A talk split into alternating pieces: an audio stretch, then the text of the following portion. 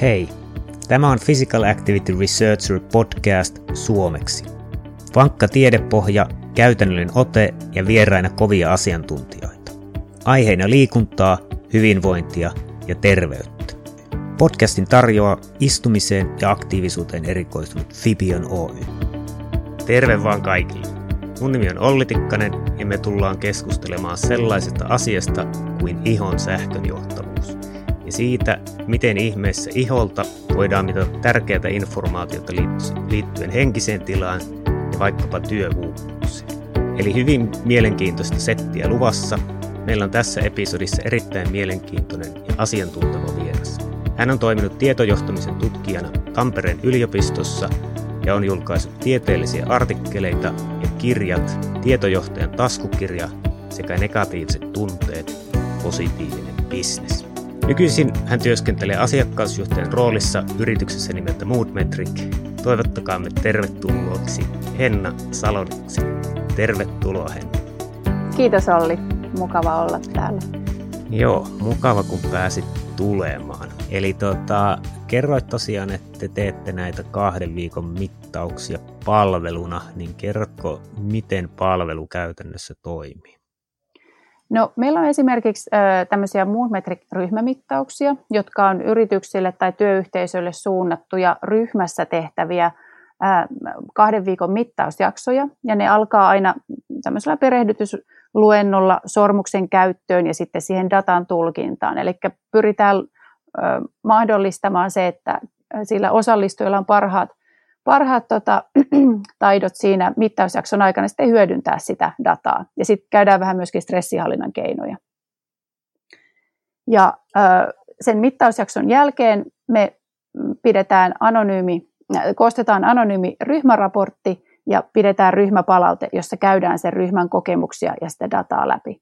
Eli siinä esimerkiksi työyhteisö saa sitten hyvää kuvaa siitä, että mikä tavallaan prosenttiosuus meillä on kenellä stressi ja palautuminen on hyvässä hanskassa ja kuinka paljon meillä tässä työyhteisössä on ihmisiä, jotka kaipaa sitten enemmän tukea stressin hallintaan tai jopa sillä lailla tehostettua tukea, että kannattaisi sitten mennä jo suoraan työterveyshuoltoon. Et näitähän me ei tietenkään sieltä poimita yksilöitä, mutta se, että siinä ryhmäpalautteessa käydään läpi, että jos tiedät kuuluvasi tähän tai tähän tai tähän ryhmään, niin ota huomioon näitä asioita ja tavallaan niin kuin etene, etene tota, no ei voi sanoa hoitopolulla, mutta siis se, että niin kuin reagoi näihin asioihin. Ja nämä on ollut tosi niin kuin hedelmällisiä nämä mittaukset jo ihan pelkästään se, että kun ne mittaukset lähtee käyntiin ja käyttäjillä on se data itsellään siinä puhelimessa, niin se herättää jo heti keskustelua siellä työyhteisössä. Että siellä aletaan luontaisesti jo heti vertailemaan niitä ja katsoa, että hei kato, mulla oli tämmöinen yö ja, ja mit, mitä ihmettä mulle tapahtui tässä palaverissa. Ja sitten ihmiset huomaa se, että hei, että me ollaan yksilöitä, me ei reagoida niihin tilanteisiin samalla tavalla. Ja sitä kautta päästään myös keskusteluun siitä, että miten meidän täytyy tätä meidän työtä organisoida, jotta jokainen kokee voivansa hyvin ja pystyy suoriutumaan parhaalla mahdollisella tavalla.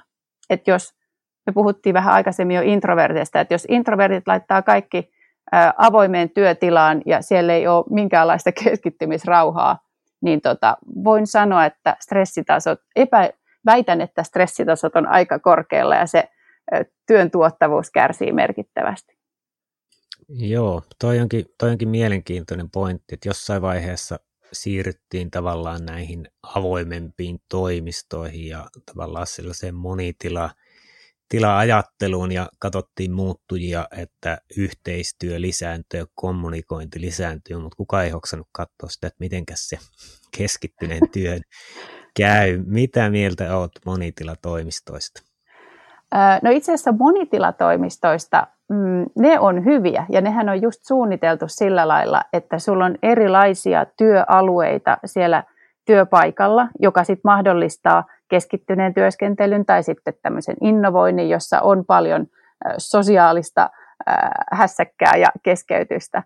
Ja perustuu just siihen, että sä voit niin valita itsellesi sopivan työskentelytilan. Mutta se, että jos puhutaan avokonttorista, jossa me ollaan kaikki samassa tilassa, niin se, kyllä niiden aika on, mun mielestä pitäisi olla ohi. Tai ainakin sitten tehdä mittauksia siellä, että mitä se, mitä se tota, tekee stressitasoille. Että, tota, Joo, mm. kyllä. Mä olin vähän tuossa termejä etiin, että mikä se oli monitilatoimisto ja mikä avotoimisto. Juuri näin, että monitilatoimistossa löytyy niitä rauhallisia soppia, jossa tehdä sitten töitä, keskittyneitä töitä. Ja jos palaan vielä tuohon teidän, teidän palveluun, eli, eli ryhmäraportti tulee anonyyminä ja jokainen kuitenkin näkee siitä omasta applikaatiosta omat tuloksensa, oliko näin? Joo, joo. Ja itse asiassa mulla jäi vielä juttu kesken, että meillä on myös sitten tota, Moonmetric yksilömittaus. Ja tota, Moonmetric yksilömittaus on sitten meidän kumppaneiden kautta saatava palvelu, eli erilaiset terveyden, terveydenhuollon ja hyvinvoinnin ammattilaiset voi kouluttautua Moonmetric-ammattilaisiksi ja he voi sitten tilata heidän asiakkailleen näitä kahden viikon mittauksia, jossa sitten tämä asiakas tekee mittauksen itsenäisesti ja menee sitten tulosten kanssa tapaa, tapaa tämän ammattilaisen, joka sitten auttaa siinä datan tulkinnassa ja tota, jatkotoimenpiteiden suunnittelussa. Ja tämä sama yksilömittausraportti tulee nyt sitten myös näihin ryhmämittauksiin mukaan. Eli sitten sen lisäksi, että sä näet sen ryhmä, ryhmädatan, niin sitten jokainen saa myös sen yksilöllisen palautteen. Kyllä, eli työnantajan edustaja voi tilata ryhmämittauksen, jossa saadaan kokonaiskuva ja yksilöt, mutta myös tavalliset kadun tallaajat voi tilata teidän kumppaneilta yksilömittauksen, oliko näin? Kyllä, just näin. Joo, eli teillä on tosiaan, tosiaan mittaus, tulee ryhmätulokset ja yksilöt näkee sitten omat tuloksensa. Mitenkäs tämä tavallaan, miten ne ihmiset muuttaa käyttäytymistä siinä? Sanoit, että siellä aletaan vertailemaan omia tuloksia, niin se on varmaan tavallaan, että kiinnitetään huomiota enemmän tähän asiaan. Mitäs muita tavallaan käyttäytymisen muutosta tukevia asioita sinne tulee? No, me pyritään siinä ennen kuin se mittaus alkaa, niin motivoimaan nämä osallistujat siihen, että he alkaa tarkkailemaan sitä vuorokausikeskiarvoa, joka on siis se tärkein, tärkein seurattava lukema siinä koko mittauksen aikana. Eli lähdetään niin kuin, henkilöt lähtee katsoa, että kuinka se oma kuormitus ja palautuminen, minkälainen tasapaino siinä on. Ja sitten se, että jos näyttää siltä, että sitä kuormaa on enemmän ja että se on jatkuvaa ja henkilö vielä tietää, että tämä on ihan hänelle normaali tila, niin silloin se on niin kuin hänelle indikaatio siitä, että olisi hyvä lähteä etsimään keinoja lisätä sitä palautumista. Ja moni tekee näissä mittauksissa semmoisia niin yllättäviä huomioita, että hei, että ihan puolen tunnin unen lisääminen voi tehdä ison, ison niin kuin vaikutuksen siihen kuormituksen ja palautumisen tasapainoon. Että se, että malttaisi mennä nukkumaan vähän aikaisemmin, laittaa sen puhelimen esimerkiksi pois. Tai sitten se, että jos, jos vaikka näyttää siltä, että se yö, yön aikainen palautuminen on heikkoa, että siellä on paljon stressihumppaa, niin mitä lähtee tapahtumaan, jos alkaa, pystyy rauhoittamaan sitä päivän aikaista ää, niitä stressitasoja. Esimerkiksi se, että on vaikka tekee jonkun meditointiharjoituksen tai joku semmoinen, millä saa ne stressitasot tehokkaasti alas. Niin nämä on meille semmoiset, että missä me niin toivotaan, että osallistujat niin kuin lähtee kokeilemaan ja tekee niitä oivalluksia just siitä omasta fysiologiasta, että mikä mulle toimii, mikä mulle on tehokkainta. Ja sitten se, että kun haave, haaveena meillä olisi se, että jokainen ihminen kokisi elämässään semmoisen, että pääsee siihen tasapainoon, niin miltä se tuntuu. Ja sitten jos sitä vaikka olisi kaksi viikkoa, niin mm, mä väitän, mä uskon, että moni on valmis ponnistelemaan sen tasapainon eteen, kun vaan muistaisi, miltä se tuntuu. Mutta valitettavan moni ei enää edes muista, miltä tuntuu se, että sä oot palautunut tosi hyvin. Et esimerkiksi pidetään normaalina sitä, että työpäivän jälkeen väsyttää ja ei jaksa harrastaa tai tehdä kotihommia tai varsinkaan olla lasten kanssa, että tuntuu, että se on niin kuin raskasta, mutta kyllä mä sanoisin, että silloin kun sä palaudut riittävästi, niin se valveillaoloaika on niin kuin mielekästä ja sulla on paljon niin kuin energiaa myös muuhun kuin siihen työhön. jos työ on tavallaan ensisijainen. Moikka! Mä oon aktiivisuusvalmentaja Sini Linkvist Fibionilta. Arkiaktiivisuuden lisääminen on helppo ja tehokas keino terveyden edistämiseen. Usein tässä helppoudessa kuitenkin piilee sellainen sudankuoppa, että arkiaktiivisuutta ei välttämättä oteta tosissaan tai sen muuttamiseen ei panosteta riittävästi. Fibion muutos on ohjelma, joka tuo arkiaktiivisuuden terveyden edistämisen keskiöön. Fibion applikaatio, Fibion mittaus ja asiantuntijoiden innostavat tietoiskut on puristettu kolmen viikon superinnostavaan Fibion muutosohjelmaan. Tule itse mukaan tai kutsu asiakkaasi osallistumaan osoitteessa muutos.fibion.fi. Joo, toi on mielenkiintoinen pointti, että itse on huomannut tavallaan, että, että nyt on erittäin hyvä ollut tässä useampia vuosia, että tavallaan tulee aika paljon, paljon urheiltua, harrastettua liikuntaa, tulee nukuttua, ei tarvitse tehdä työmatkoja, että toimisto on kotona mm. ja, ja kaikki tavallaan pystyy tauottaa työtä juuri niin kuin oma keho sitä haluaa.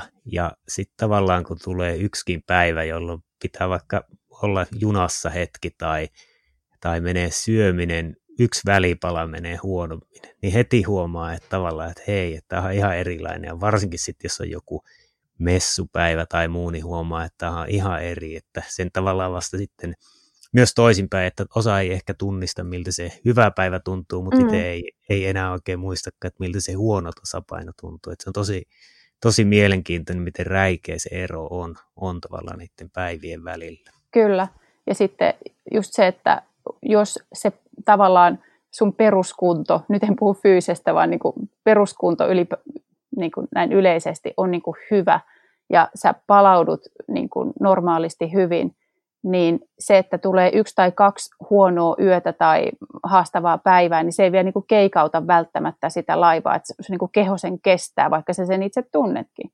Mutta se, että, että jos on niin kuin jatkuvasti ö, epätasapaino, niin se on niin kuin semmoista sinnittelyä. Ja musta on ihan kauheata, miten ihmiset tavallaan niin kuin, mm, siis ainahan nämä ole itsestä kiinni. Mä ymmärrän se, että on niin kuin paljon asioita, joihin ei voi omassa elämässä vaikuttaa, mutta kaikki ne ihmiset, jotka voi vaikuttaa oman nukkumiseen, esimerkiksi lapset ei herätä yöllä tai, tai niin kuin näin, niin se on niin kuin ensisijainen keino, että huolehtii siitä nukkumisesta.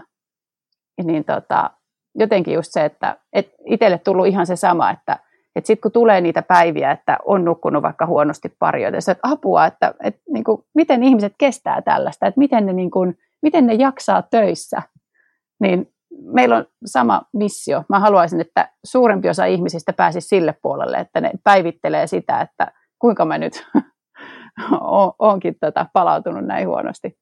Ymmärrät, mitä tarkoitan? Ky- kyllä. Voisiko, voisiko tämä vaikka sanoa niin, että kun nykyisen tietämyksen valossa ilmeisesti elämme vain kerran, niin on harmi, jos elämässä joutuu sinnittelemään. Näin just. Näin no, just. Nyt, nyt, nyt me saatiin se naulattua. Tuota, kenelle sä ehdottomasti suosittelisit, kuka hyötyy eniten Mood Metric-mittauksesta? No Moonmetric-mittauksesta hyötyy eniten henkilöt, jotka jo vähän arvelee, että voi olla haasteita sen stressinhallinnan kanssa. Ja tota, on tavallaan jo vähän valmiskin tekemään jotain muutoksia, mutta ei ole ihan varma, että kuinka tavallaan haastava se tilanne on ja miten sitä lähtee ratkaisemaan. Et missään nimessä en suosittele mittausta, jos ei koe, että on mitään jaksamisen kanssa haasteita. Että eihän silloin ole mitään syytä, syytä mittailla, mutta sanotaanko näin, että sitten meillä on myös paljon asiakkaita, jotka ei tajua, että heillä voisi olla parempi olo, jos he palautuisi vielä paremmin. Että on just niin kuin ajateltu se, että no, väsymys nyt vähän kuuluu, että mä käyn töissä ja kyllä mua niin kuin väsyttää. Niin ihmisten havahduttaminen siihen, että sanoisinko näin, että kerran vuodessa, vuodessa tai kahdessa suosittelisin tekemään tämmöisen mittauksen ja sitten niin vertaa, että vastaako se sitä omaa niin arvioa siitä hyvinvoinnista vai ei. Niin tota, Mutta erityisesti niin kuin se, jos kysyt vielä, minkälaisia niin kuin, tavallaan niin ammattiryhmiä tai toimialoja, mille tämä mittaus sopii, niin ennen kaikkea työ, joka on enimmäkseen psyykkisesti kuormittavaa, jos on just tämmöistä niin emotionaalista, eli tunneperäistä ja kognitiivista, eli tiedollista. Et sitten fyysisen työn kuormittavuutta kannattaa mm, mun mielestä niin kuin mitata sitten enemmänkin tämmöisellä niin kuin sykevälivaihtelulla tai jollain muulla. Joo, eli sanoit, jos on tietotyötä, kognitiivista kuormitusta mm. tai henkistä kuormitusta, mitkä olisi esimerkkiä tällaisesta henkisen ei niin tietotyön kuormituksesta? Henkisen ei niin tietotyön kuormituksesta. Ha, muotoilepa uudestaan kysymystä, tajunnut. joo, joo, mä mietin siis tavallaan, että niin olisiko esimerkiksi poliitikot, että he ei välttämättä tee tietotyötä, mutta varmasti stressaavaa työtä. Aa, joo, joo, kato, nyt tutkijat taas, täytyy, täytyisi ensin käsitteet määritellä. Äh, mähän ajattelen, että siis tavallaan me kaikki teemme tietotyötä, kaikki, jotka käyttää aivoja, tekee tietotyötä. Kyllä. Mutta tota, se, että kuinka, missä määrin se työ on enemmän, niin kuin, no ehkä se voisi niin kuin kertoa enemmän, että missä määrin se on niin kuin paikallaan olevaa, että tehdäänkö työtä tavallaan sillä omalla keholla vai sitten, että onko se enemmänkin sitä niin kuin aivo, enemmän sitä aivojen käyttöä ja erilainen asiantuntijatyö. Kyllä mä näen, että poliitikot ilman muuta kuuluu siihen niin kuin, äh, tavallaan HC-tietotyöntekijöiden joukkoon, koska se on, voisin kuvitella, että se on äärimmäisen kuormittavaa psyykkisesti monella tapaa. No nyt kun tätä mietimme, niin kyllä varmasti, varmasti näin. Joo, käsitteiden määrittelyä. Tuota, mitä, mitä tavallaan eri työyhteisöt, te olette näitä aika paljon tehnyt, niin minkälaisia tavallaan hyötyjä, muutoksia he on osannut tehdä tavallaan näiden, näiden mittausten. Ehkä niin kuin enemmän yksilöt on varmasti mm. osannut optimoida omaa, mutta minkälaisia esimerkkejä sulla olisi antaa niin kuin niistä työyhteistö, työyhteisötason muutoksista, mitä näiden mittausten perusteella on tehty? Joo, no en, ensinnäkin se, että nämä niin kuin asiat pystytään tuomaan näkyväksi, että ei pelkästään vaan puhuta, että hei, että ollaan nyt tosi stressaantuneita tai tämä on nyt tosi kuormittavaa. Että jos näin on, niin sitten voidaan myöskin tuoda se, näyttää se sillä niin kuin datalla yhteisesti, että joo, että näin tämä on. Ja sitten niin lähtee se keskustelu, että mitä me tälle tehdään, mitä me, miten me voidaan työyhteisönä reagoida tähän. Et niin kuin tärkeää tässä kaikessa keskustelussa on mun mielestä se, että, että yksilöllä on oma vastuu, mutta sitten sillä työyhteisöllä anteeksi, on oma iso vastuu ja sillä johtamisella. Ja näiden täytyy löytää sitten yhteisiä keinoja, että jos näyttää siltä, että sitä kuormitusta on liikaa ja se niin kuin vie sen suorituskyvyn, mutta ennen kaikkea sitten pitkällä tähtäimellä myös sen henkilön hyvinvoinnin ja mielekkyyden elämästä, niin tota, tä- tämmöisen niin kuin datan, objektiivisen datan avulla on paljon helpompi lähteä keskustelemaan auki si- sitä, että mitä meidän täytyisi tehdä. Ja sitten myöskin samoin, kun lähdetään tekemään jotain, että okei, nyt me päätetään, että nämä ja nämä toimenpiteet otetaan nyt tähän mukaan, niin sitten tehdään uusintamittaus puolen vuoden tai vuoden, vuoden päästä ja katsotaan, että mihin, mihin nämä lukemat on mennyt, onnistuttiinko me vai ei. Kyllä, joo. Mietin tässä nyt, nyt kun ollaan kaikki melkein tekemässä vähän enemmän etätöitä, että esimerkiksi me nyt nauhoitetaan tässä podcastia ja pitää kovasti, kovasti miettiä, että mitä kysyy seuraavaksi, miten, miten kommentoi, toimiiko kaikki ja niin edespäin, mutta esimerkiksi mun mielestä tämä on helpompaa, meillä ei ole nyt videokuva kuva mm. tässä, jolloin mun ei tarvitse miettiä, että näytänkö mä suhun päin siltä nyt, että mä oon samaa mieltä tai muuta, vaan mä voin täällä tavallaan vaihtaa asentoa ja, mm. ja tehdä notesia tavallaan miettimättä sitä, miltä, miltä minä näytän juuri sillä hetkellä. Kyllä. Niin ehkä tästä, mitä mieltä sä oot, niin pystytyisikö Moodmetric mittauksella esimerkiksi katsomaan, että kannattaako palaverit pitää kokonaan video päällä vai kannattaisiko vaan alussa pitää videot päällä, että miten se vaikuttaa ihmisten kuormittumiseen se, kun tietää, että toiset näkevät koko ajan. Toi on tosi mielenkiintoinen. Olisi kiva, jos joku lähtisi tutkimaan sitä. Tässä vaiheessa mun täytyy itse asiassa tota, vetää tämmöinen nopea mainoslause tähän. Eli meidän sormus on siis kenttätutkimuskelpoinen, jos ei ole vielä käynyt selväksi.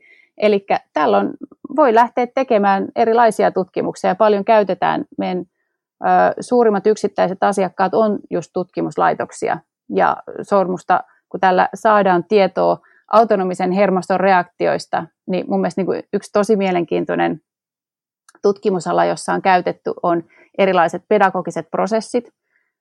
Ja tota, sitten no esimerkiksi tämmöinen niin kuin vaikka pelitutkimus, missä tehdään, halutaan selvittää vaikka niin kuin käyttäjäkokemusta tai ylipäänsä käyttäjäkokemus, niin se, semmoisessa tehdään.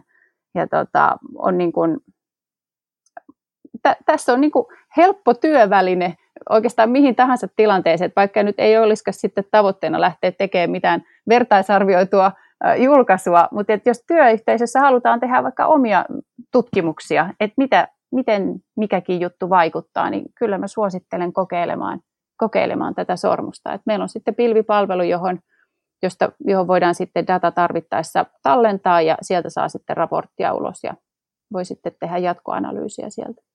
Joo, todella, todella mielenkiintoista. Mä voin antaa lisää näitä tutkimusideoita, mitä mä oon hoksannut, hoksannut etätöissä, että miten paljon stressaavampaa on olla videopalaverissa tai, tai palaverissa ilman video, jos äänenlaatu on matala tai huono. Eli Joo. sun pitää tavallaan koko ajan keskittyä, että kuulinko mä oikein verrattuna siihen, että esimerkiksi mun kollegalla on hyvä Logitechin webbikamera ja aina valaistus kunnossa ja on Joo. tavallaan tällainen podcast-mikki, niin tavallaan jotenkin se kommunikaation sujuvuus, miten rentoa se on, kun näkyy kirkkaana, näkee niin kuin tavallaan oikeasti jokaisen ilmeen muutoksen. Joo. Ääni kuuluu kirkkaana, siinä ei ole minkäänlaista niin kuin häiriöä.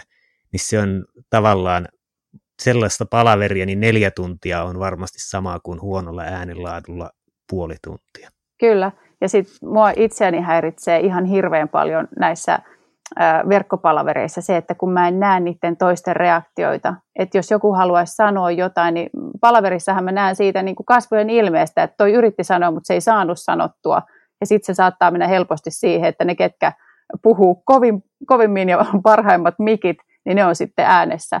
Et mä taas, niin tämä ehkä liittyy siihen, että mä oon introvertti ja paljon kiinnitän semmoisiin asioihin huomiota, niin mä huomaan, että se kuormittaa mua, että vaikka mä tykkään työskennellä omassa rauhassa ja tykkään keskittyä, niin kyllä tämmöisissä vuorovaikutustilanteissa, niin mä haluaisin ehdottomasti olla livenä siinä niin kuin näke, näkemässä kunnolla ne ihmiset, että mitä siinä tapahtuu. Joo, toi on, toi on hyvä pointti, ja just kun sanoin, että meillä ei esimerkiksi tässä nyt ole video, niin ehkä pari kertaa on sen takia puhuttu päällekkäin, kun ei ole tavallaan nähnyt ilmeistä, että milloin toinen mm. on oikeasti lopettamassa ja milloin on vaan pieni, pieni mietintä, mietintätauko, että se on varmasti tasapainoa todella paljon sen tietyllä tavalla, että kun ei ole video, niin toisaalta voi olla rennommin, voi mm. olla kävelyllä samalla, voi, voi tavallaan, Sartre, Sartre on puhunut paljon siitä, että miten miten ihminen muuttuu, kun hän tietää, että häntä katsellaan tai hänet nähdään, mm. niin, niin tavallaan siinä on iso, iso vaikutus. Mutta tosi, tosi mielenkiintoisia pointteja, ja jos joku innostus, niin tosi hienoa olisi, jos tekisi tekisi tutkimusta aiheesta ja ehkä ihmisille etäpalavereihin, niin hommatkaa hyvää mikrofonia, opetelkaa käyttää sitä ja tuota, ehkä myös kamera, niin on, on hyvä. Just eilen virittelin tuossa Canonin todella hyvän kameran, niin sen saa niin webbikameraksi, niin tulee melkein niin televisiolähetyslaatusta kuvaa, jos mä nyt mm. saan vaan sen toimia kaikkien muiden kanssa. Mutta tuota, eli teiltä tosiaan saa palvelu, palveluna mittausta, eli nyt jos joku, joku työnantajan edustaja olisi kiinnostunut Moodmetric mittauksesta tai saamaan lisätietoa, niin mitä heidän tulisi tehdä?